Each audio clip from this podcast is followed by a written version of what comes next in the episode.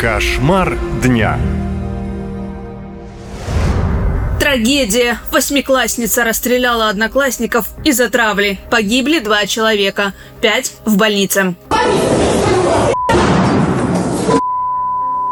Где?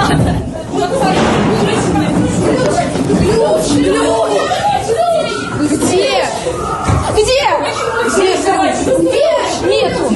А где? Там кто-то из восьмого класса пристрелил кого-то и убил. В пятой брянской гимназии 14-летняя ученица устроила стрельбу в школе, после чего покончила с собой. Одноклассники рассказали, как девочка поднялась на четвертый этаж в свой классный кабинет, где начался урок биологии, и начала стрелять. Там кровь. Ничего страшного.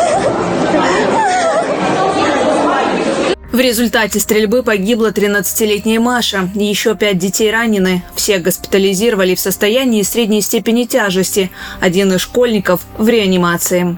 Ученица, устроившая кровавую расправу, покончила жизнь самоубийством на глазах у одноклассников. В классе также была ее сестра-близнец. Девочка в шоковом состоянии и общаться с полицией отказывается. Дети и учителя тоже шокированы. Родители в панике.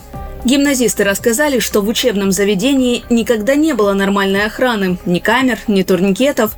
Разговоры о современной пропускной системе велись 4 года, но до установки дело так и не дошло. С 2010 года на входе сидела только бабушка-вахтер, да и та не всегда появлялась на месте. Поэтому школьнице легко удалось пройти мимо охраны, а оружие девочка просто спрятала в тубусе. Ученицу, открывшую стрельбу, дети называют очень странной. Мол, она не сидела в соцсетях и почти не общалась с одноклассниками. За это ее все время травили. Кроме отцовского дробовика, с собой у нее был охотничий нож. Отец стрелявшей школьницы даже не подозревал о том, что ружье пропало. Откуда у мужчины ружье, непонятно. Есть информация, что он готовился пойти на фронт. Другие говорят, был охотником. Сам мужчина признался полицейским, что не знал о проблемах дочери в школе. Делом заинтересовалась уполномоченный при президенте по правам ребенка Мария Львова-Белова. Страшная трагедия в Брянской области. Двое детей погибли, пятеро раненых, трое а, средней степени тяжести, двое а, более легкой степени.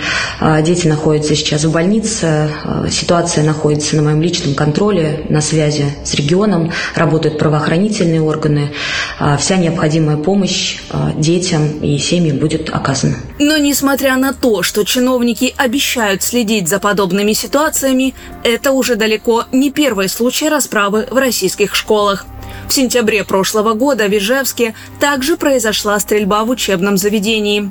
Тогда 34-летний выпускник школы Артем Казанцев устроил стрельбу в своем бывшем учебном заведении.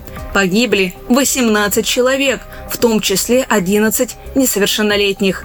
Еще 23 человека получили ранения, среди них 21 ребенок. Сам стрелок покончил с собой. Наша лента. Веселим, сообщаем, удивляем.